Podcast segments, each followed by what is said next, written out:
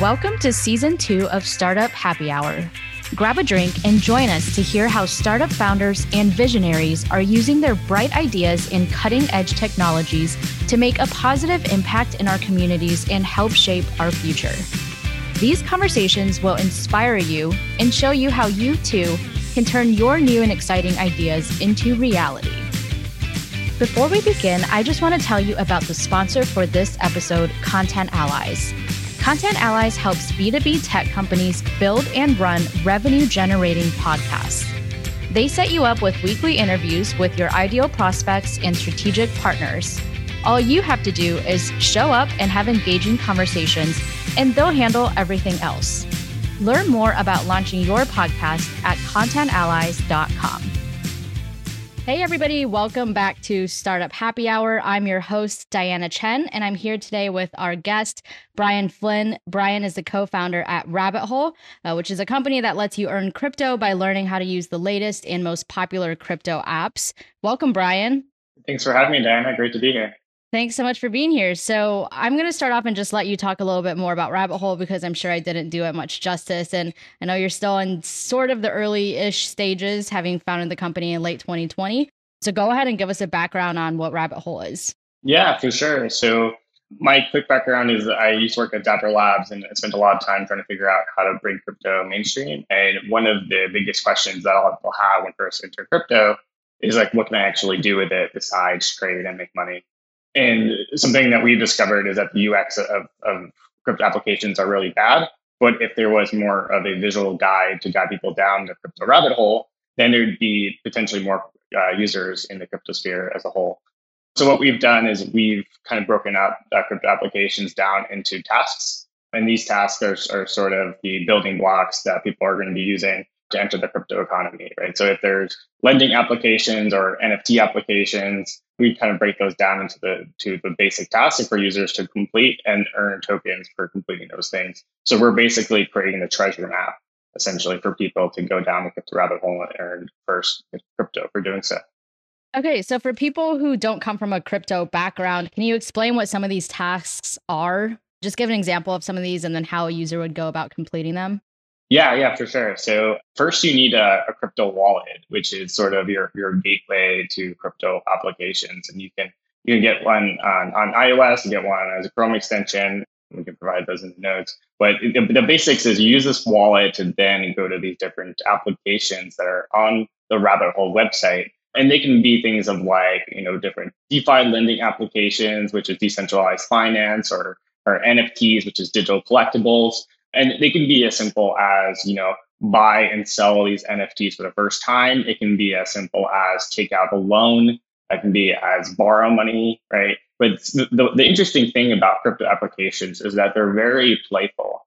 Some people see it as sort of like a scary and permanent thing, but they're actually more playful in some cases. So what we want to do is we want to separate kind of the signal from the noise and show the applications that are, are a lot useful to the crypto consumer. And that's really what we're trying to do here, just curate the highest quality crypto applications across decentralized finance and N F Ts and digital collectibles, and show what you can actually do with these things while earning as part of it. Got it. Got it. Very cool. So take me back to when you were at Dapper Labs. For listeners who aren't familiar with Dapper Labs, talk about what that is and then sort of like how you got into this whole space uh, in the first place. Yeah, for sure. So I'll, I'll start. My high school background, I was actually a professional gamer, and I, I was a gamer for about uh, three to four years, uh, playing Counter-Strike and traveling across the country. And so I eventually decided to get into startups. I wanted to be stuck in my room for the rest of my life playing games. And so uh, the, the concept of, of crypto uh, always came up in gaming, especially when trading things like Counter-Strike skins, uh, being able to make money from just your gameplay as a whole. And in twenty eighteen was was kind of the early stages of CryptoKitties. And N F Ts or digital collectibles was sort of the first thing that kind of really struck out to me as sort of like one of the first core use cases of crypto that actually made sense. And what I started doing was I, I started a newsletter just covering like what's going on with N F Ts, because nobody was really talking about it at the time. And it's kind of ironic because now you can't go a day without a big celebrity talking about N F Ts and collectibles. But at the time, you know, there was nobody talking about it. And so I was just writing about like kind of the crazy use cases going on, you know, people doing things like, you know, patronage with, with N F Ts, so being able to sell N F Ts for environmental impacts, which is even a hot topic in N F Ts today. Things of like, you know, being able to have like a World Cup bracket as an N F T was an interesting one. Being able to have uh, digital avatar items as N F Ts, right? These were things that were like sort of interesting at the time, but sort of maybe even even ahead of its time. But like these things were, were kind of like leading up to this much larger movement. And just through writing that newsletter, I got a good, pretty good grasp of like what's going on in the space. And that led me to getting my job at Dapper. And so I was kind of like the in the in-house resident expert on, on N F Ts per se, is what they like to say. And just helping them on the product side of things, just uh, work on different products like CryptoKitties and their new blockchain called Flow. That really led me down the path of just kind of discovering, you know, what crypto users actually wanted and why they even should care in the first place. Did you come from a background of being interested in startups and entrepreneurship, or did you creating Rabbit Hole kind of just come out, come about as a result of your passion for the space and, you know, having worked in the space and seen the gaps and different ways where you could fill in? You were like, well, I'll step up to the seat and found a company. Yeah, it's a great question. I mean, I, I created a, a startup back back in college, but it didn't really go anywhere. And I tried building it on uh, Ethereum back in twenty sixteen. But really what struck the, the biggest chord with me is just creating a newsletter, right? So like, I, I think in, in the last couple of years, like a lot of media businesses are becoming more like entrepreneurial as, as a result of like things becoming more independent. And the, the concept of like using crypto in the context of media business is like really interesting. It's a, also a hot topic today. So what I wanted to base my newsletter off of in twenty eighteen was like, how does a independent media creator go from kind of this, this media in the Web two world to kind of the Web three world in this different transition, right? And so like one thing that I did specifically, it was, this is kind of like the basic rabbit hole, was I started selling my newsletter articles as N F Ts um, back in twenty eighteen. And, and so the, the concept was that people could actually invest in me through buying my N F Ts back in twenty eighteen, right? Because then it's like the equivalent of buying, you know, Rolling Stone magazine issues before they become popular, right? And how cool would it be if you can actually own one of the Rolling Stone magazine issues before they blew up, right? That, you know, decades ago. And it, it's funny because one of those newsletter articles just sold for eighty thousand dollars last week. At the time, you know, I was selling them for, you know, like twenty, twenty, thirty dollars per issue. That's um, awesome. Congrats. Yeah. I mean, it, it goes all to the artist, doesn't go to me, but it, it's great. It's great to support, you know, kind of digital artists who kind of are just leading this big N F T, N F T movement as a whole, right? But it, it's interesting because now that these media creators are now, you know, using these building blocks in crypto, like N F Ts, to create their own digital economies, right? And that's what that's like that's really like gets what me excited about crypto possibilities, but even kind of led me down, you know, quote unquote rabbit hole of like what's possible for people to explore this technology and to get involved. Sure. So a couple of things here. Maybe we should have taken a step back and um, explain what N F Ts are for listeners who aren't familiar with that. And then people who are listening and they're like, okay, so it kind of sounds like a Patreon account, right? Like you can support your favorite artist by donating to their Patreon account. Like how is, how are N F Ts different from a Patreon account, for instance? Yeah. So the, the difference is that, so N F Ts are a digital collectible without a platform, right? Is the way I like to describe it, right? So in the context of, of Patreon, you're dependent upon Patreon to have all the different features for you to kind of support to support the artist, right? Or support the creator. And if Patreon goes away, then you no longer have a means of, of making money, right? Because that's, that's kind of your gateway to your fans of supporting you. And there's even a limit to that in some cases, right? You would have to have, be in a certain geographic, you have to use a certain currency, right? You can only pay in a certain amount of ways. But with, with N F Ts, uh, it's a little bit more interesting because you could use any type of crypto that you want from anywhere in the world, and there's no limit to it, right? And you could actually have ownership in the brand and the creator itself, right? In, in the Patreon model, there's no sense of ownership of what you can have in a creator. It's a straight donation model, right? So while it may seem like that N- NFTs right now are, are sort of like this, this digital collectible, it's sort of a way of investing in a creator or a media brand because it's getting this digital item that represents this affiliation between the fan and the creator, right? In some cases. And so I think, you know, in a simple way of describing N F Ts, it's just a, a digital collectible with patronage that doesn't have a platform. And so if, if people believe that you know, their digital life is valuable and will even get more valuable in the next few decades, um, then we will treasure what we have in our digital life, right? We we treasure like our physical items in our physical life. We'll now treasure our digital items in our digital life. And so it just comes back to ownership at the end of the day. Ownership is really what matters with N F Ts. For sure. Yeah, I totally get that. So for people listening who, you know, maybe have been hearing about N F Ts and all the big N F Ts that have been selling, like the Beeple artwork that sold for six point six million dollars. And they're wondering, well, why would I pay six million dollars to download a JPEG? You know, like what, what is the value behind that? And I think like a lot of people are still stuck in the traditional way of thinking of like, well, art has to be physical art. I have to be able to see it. I have to be able to touch it. Otherwise, it's it doesn't have the same value. And so if I download a, an image from online or, you know, of a clip of N B A Top Shots or whatever the case is, like that's just not valuable to me. So I think there I think there is this just like mindset block where we're still stuck in this old way of thinking. Maybe can you talk about talk about like how to change that shift in mindset and why maybe virtual art or virtual assets can be better than traditional physical assets? Yeah, totally. The way I, I think about it is that like our our digital life is is almost just beginning. And it, it started with, with when the first block was actually mined on, you know, Bitcoin or Ethereum, right? In previous Web two platforms, you don't actually own your stuff, right? You don't own your Instagram photos, you don't own your data on Facebook, right? If those platforms go away, you don't really have ownership in it, right? Well, what blockchains actually do and N F Ts actually do is you now have ownership of your stuff. And what that actually means is that, you know, fifty, sixty years from now, right, you'll still have ownership of your stuff as long as you have, you know, your keys to your crypto wallet. And that's interesting because, you know, the, the stuff that is being created today is going to have a lot of sentimental value to people way down the road, right? It's kind of like, you know, year one of, of digital life, like as you kind of know it in some cases, right?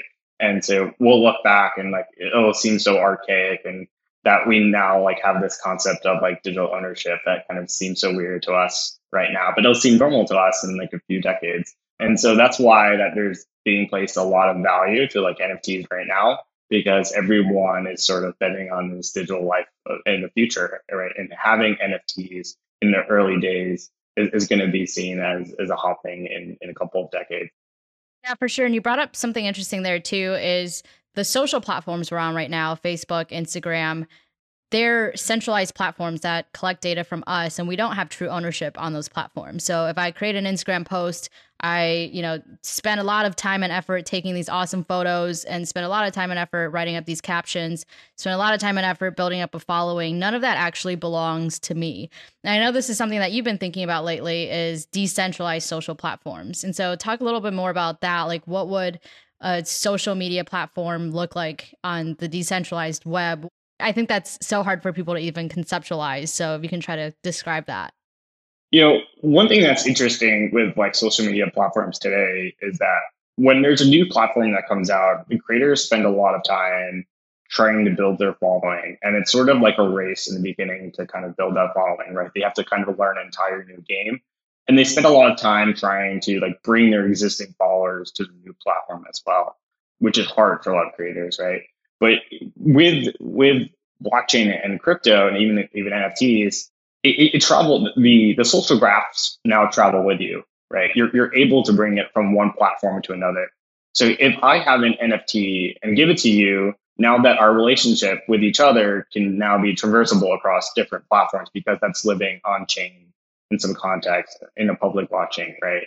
Now anyone can build a relationship, right, representing that like I have the N F T and gave it to you, where you're the owner of that N F T. And that is like our new on-chain social graph that's completely platform agnostic, right?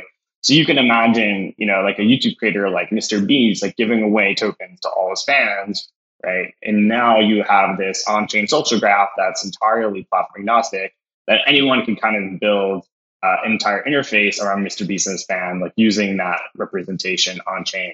And so I think we'll see all these different types of decentralized social networks evolve over the next, you know, ten, twenty years or so.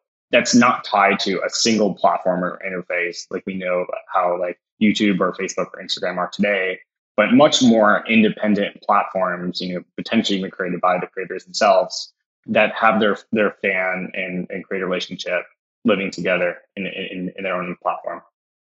So there's obviously a lot of pros to that. You, instead of, you know, trying to grow a following on Twitter, a separate following on Instagram, a separate following on YouTube, you kind of have all of your following collected together. Like if somebody follows you, they just follow you and they see your videos, your photos, your blog posts, all of all of these things. But will that also make it harder for creators to get followers? Because, you know, like now you can, if you're on Instagram, you can go and go to the Discover tab and discover all these new people, and maybe you find people to follow that way. Like, what is this going to look like practically is what I'm thinking for, you know, somebody who's like an, an Instagram influencer, for for example. It's, it's a really good question. I mean, I, I think the, the first thing to note is that we're, we're going to look back in ten years and just see that the concept of a like or even a follow is like antiquated, and that like those things probably won't be around in five, ten years, right? It will just all be around the concept of tokens, right? So like the the, the giving tokens is sort of the new follow, right? Or, or uh, bidding on someone's N F T is the new like in some capacity, right? Because those are on-chain relationships between the creator and the, and the fan in itself.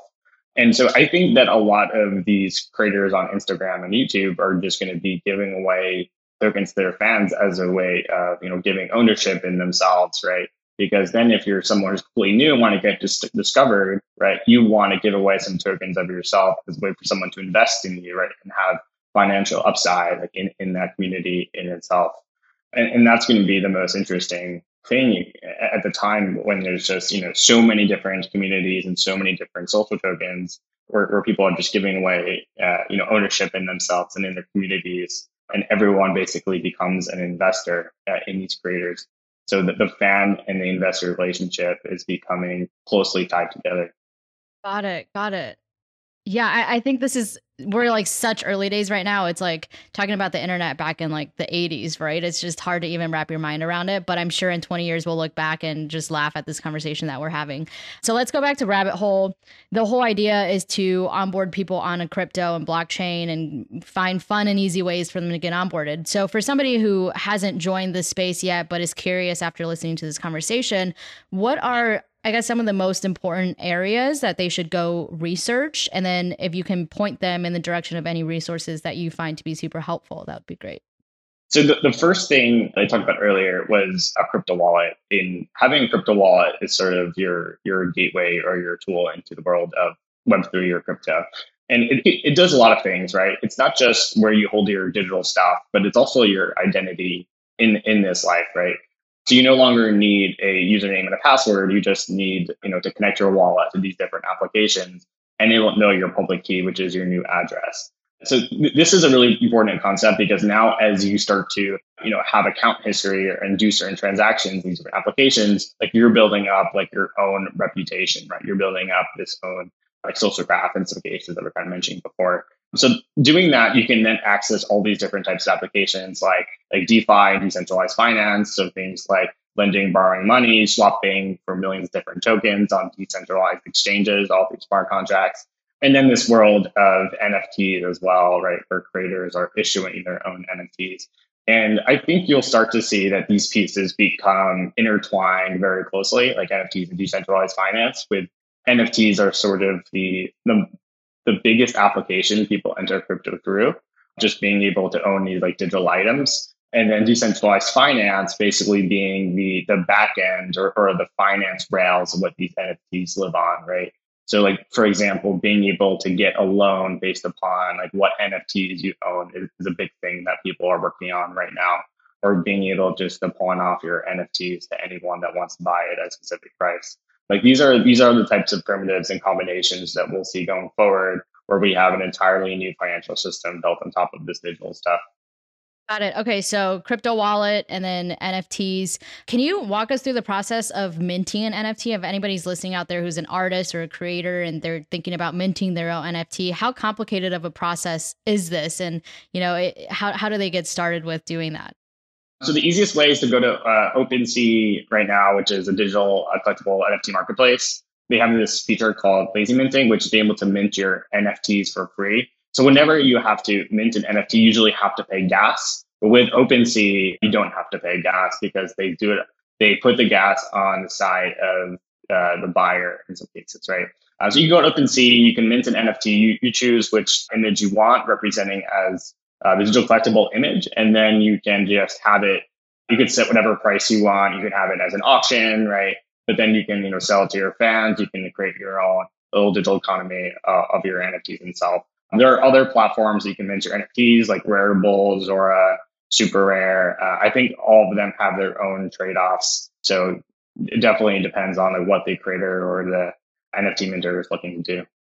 Yeah, we've seen so many different types of N F Ts already. We've seen art is the most popular. We've seen video clips like from N B A Top Shots. We've seen artists give away N F Ts, you know, that represent tokens that represent a variety of different things. It could represent a new album that they're putting out, or it could represent, you know, the ability to to go to live shows or get backstage passes or whatever the case may be. What are some other applications of N F Ts that you could see in the future? Or on the flip side, are there any industries where, you know, you don't see it possible turning that into an N F T? I think the biggest opportunity for N F Ts that's like still just emerging is ticketing, actually.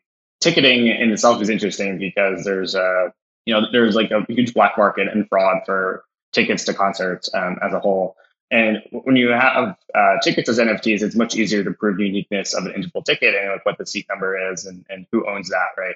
And it can even be used as another digital form of a digital collectible for that piece of, of that concert or that show, right? And, and the other interesting thing about like N F Ts in relation to tickets is that you can have secondary royalties when you sell the tickets themselves, right? So the tickets can now be traded between, you know, different fans or people attending a concert, and the concert creator can now, you know, reap the benefits of those royalties on every sale on, on the secondary market. And that's all provable on chain in some, in some context. So I think you'll even see that a lot of creators who are minting their own N F Ts right now use their own N F Ts that they're creating for a means of access. So that because N F Ts are now programmable building blocks, you can create your own locked websites where you need to have the creator's N F T to access the creator's content, right? So even in the context of like an OnlyFans, right? Like now the OnlyFans can only exist if you have that creator's N F T to access the OnlyFans. And you'll see that as a popular model, like the whole concept of owning an N F T to get access to something, whether it's, you know, a physical concert or a digital concert, really start to take off in the next six to twelve months, because it's actually giving these digital collectibles utility value as opposed to just collectible value in itself.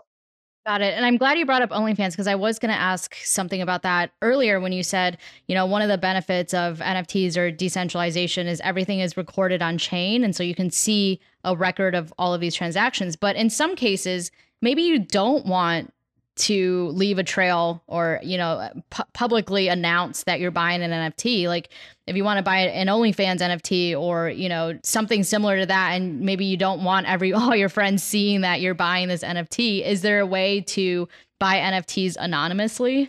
You're thinking about a crypto wallet is that you can have multiple crypto wallets, right? You don't need to just have one, sort of that you can have like multiple digital identities online, multiple social accounts. So in that context right now, if you're doing something like that, people would probably just create a new crypto wallet to buy that N F T in itself. Got it. Okay, great. So where do you see, I guess, this industry being in the next five or ten years? I know it's moving so fast, and so it's hard to even predict what's going to happen in the next year. But if you were to envision where we'll be in ten years with all of this, describe that scenario to me. It's something I've been thinking about a lot, but the concept, how everyone, so I think the, the, the Reddit GameStop fiasco in the past month is sort of a foreshadowing of what the world may look like in, in five to ten years, right? Where everyone is an investor and investing off memes, right?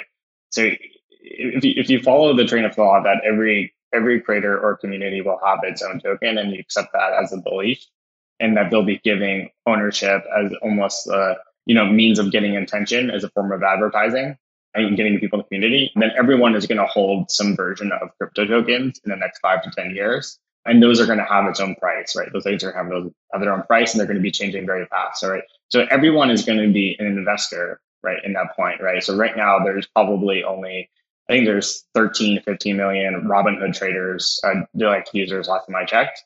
But I expect there to be about one to two billion uh, crypto traders that are that are you know, trading daily because of, you know, all the different tokens that exist, these different traders and communities, right? And it, it will get very, it'll get very volatile. If you look at the Wild West, everyone's going to be, you know, seeing all these crypto prices. There's going to be millions of tokens in the, in this context, right? But it, you know, investing will start to compete with with gaming in, in a lot of contexts, right? Because no longer will people be like playing games with their friend with their friends, but they'll be now investing with their friends because they'll be, you know, investing in their favorite brands and, and creators in itself, right? And you'll see this reemergence of the co-op, right? So people basically pooling their money together to now invest in things that they want, right? I think investing will become so democratized that there will not be many V Cs around anymore, right? People are just going to be trying to get to early and earlier stage deals, like kind of happening right now in the market, and it's going to feel pretty crazy. So that's the, yeah, that's the that's the five ten year scenario in my head. Wow, I I mean I I can't wait to see, you know, look back on this in ten years and see if all of that has come true. But if it does, that's pretty crazy. And with this N F T hype right now, do you see this as a bubble that's going to burst, or do you see this like long term, you know, is, is are we at the peak right now, or long term is this just like a small peak but we're go going all the way up? Yeah, it's an interesting question. I think what I tend to think about look at is the ratio between the number of N F T creators to collectors. Right now there's probably much more collectors than there are minters and creators. But I think they'll reach a point where there's more creators and minters than collectors, right? Because anyone can now issue and create value with N F Ts. And that might take six months, that might take, you know, two years, and take five years. Like, I, I don't know that timeline. But until that happens, I think that N F Ts are going to be proliferating.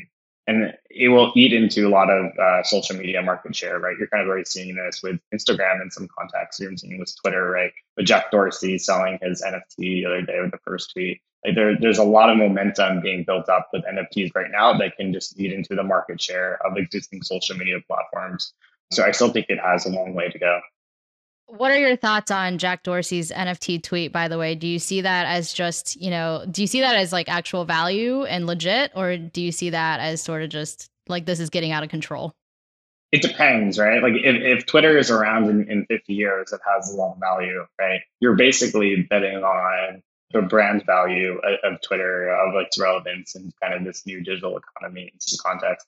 I've, I've seen crazier things in N F Ts, so I think it's, I think it has some value in some context, but it's been interesting to see how many people are, are just selling their N F Ts just as a means of uh, giving ownership to their fans. And I think you'll see that trend continue. I wouldn't be surprised if, if Twitter integrated N F Ts natively inside of Twitter and being able to just uh, see who owns an N F T on, on each individual tweet. Interesting. Interesting. All right. So what's new for Rabbit Hole this upcoming year? Uh, what should people be looking out for? So right now we're working on uh, our new onboarding and our concept of a university for the internet. So we think of Rabbit Hole as sort of this new age uh, education and university that people can get involved into this new digital economy. We fully believe that, you know, crypto is the future of work, that you'll have, you know, multiple jobs working for multiple crypto networks. And we want to basically be able to educate people for this new new economy. So just teaching people how to do these different jobs. So you'll be able to build a, a resume through doing transactions. You'll be able to, you know, get an on-chain uh, I S A or income share agreement for, for doing certain transactions, and then basically be able to be, uh, you know, learning these new jobs in these different crypto networks. So we have a long road ahead here, and it's super early days, but uh, really excited for uh, you know, what we're doing at Rabbit Hole and trying to get more people to realize this is a new digital economy. That was actually the first thing I wanted to talk to you about in our next segment, Explain Your Tweet. So I'm just going to move into that. The first tweet that caught my attention was from February sixth. You tweeted, "Online courses and education will merge with blockchains in the next few years. People will move on to the next level in the course by verifying the completion of a task on chain.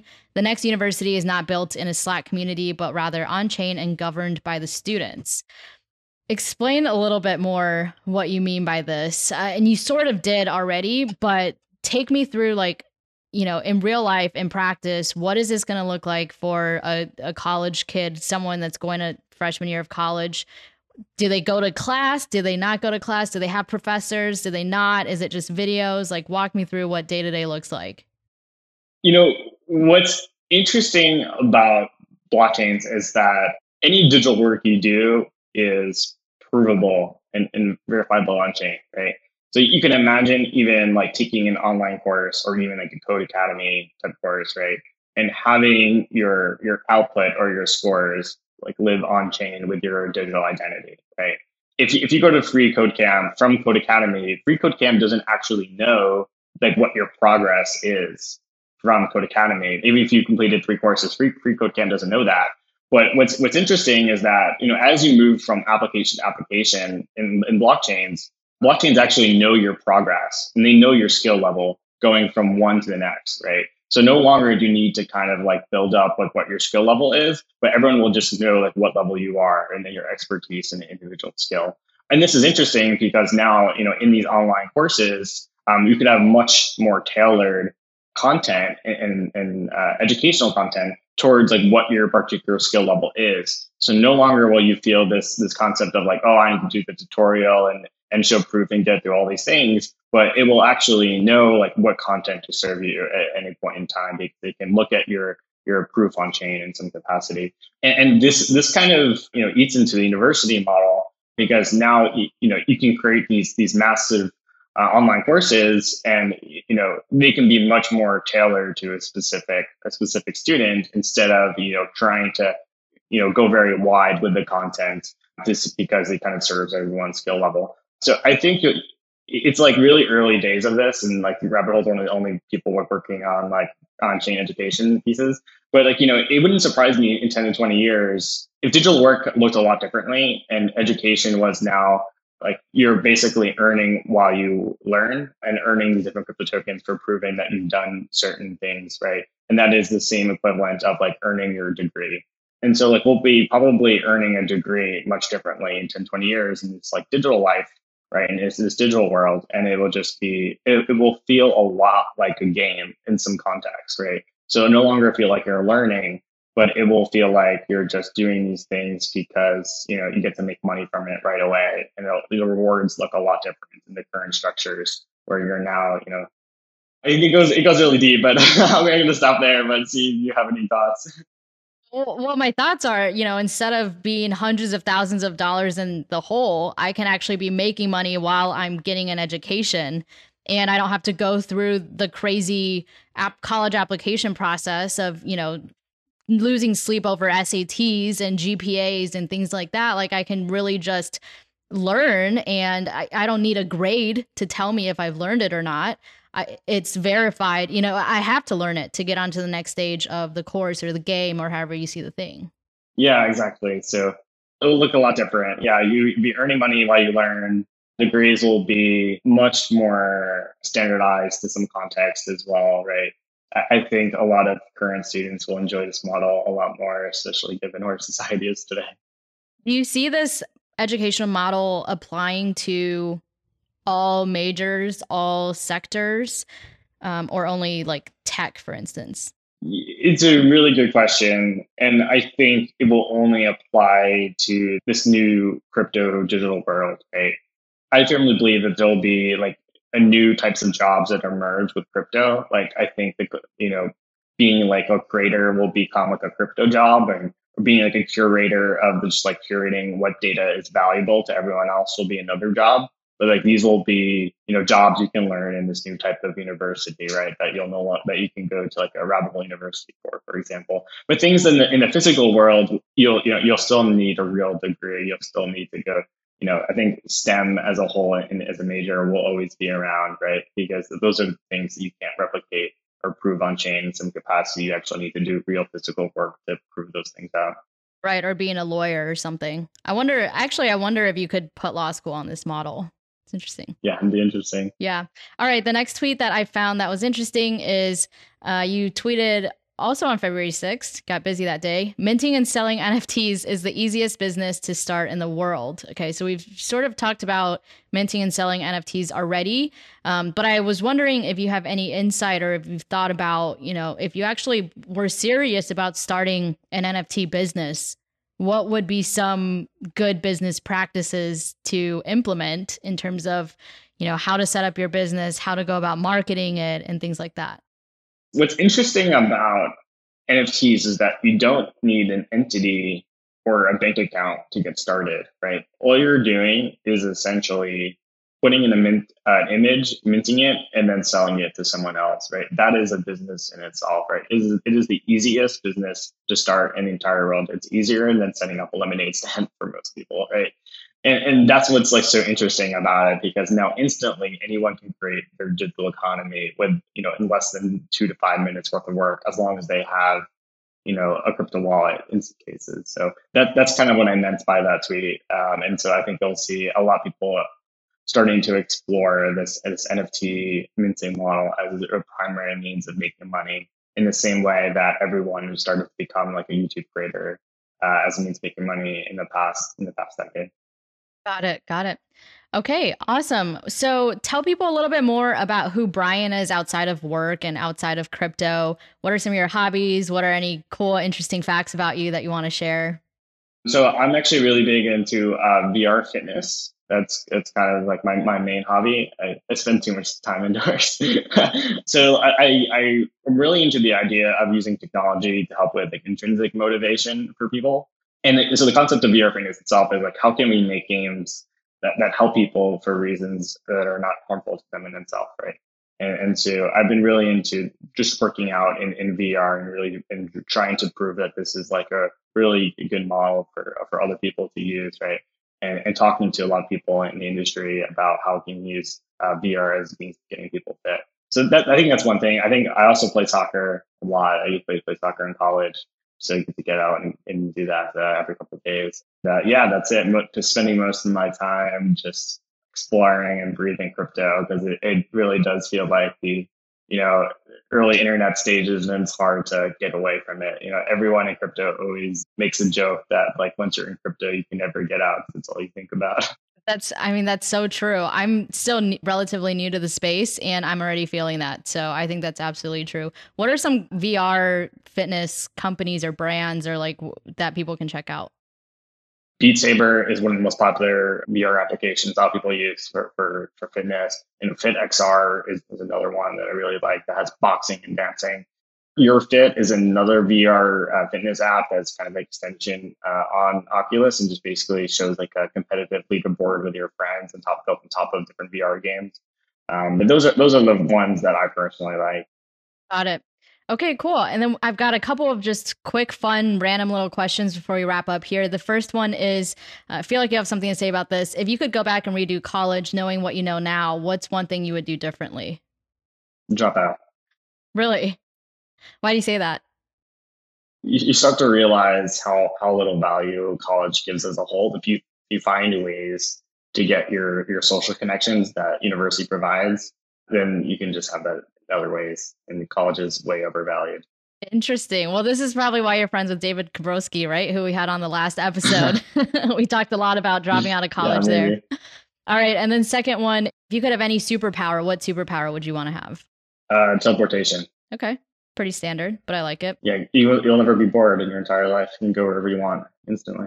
That's true. That's true. All right. Awesome. Well, before you go, Brian, tell people where they can find you if they want to connect with you personally, as well as where they can go to learn more about Rabbit Hole, and what are some of the, you know, fun and interesting, like easiest things they can do as soon as they sign up on Rabbit Hole. Yeah, you can find me on Twitter at Blinjam, two M's, two M's. Um, and you can Rabbit Hole at Rabbit Hole underscore G G.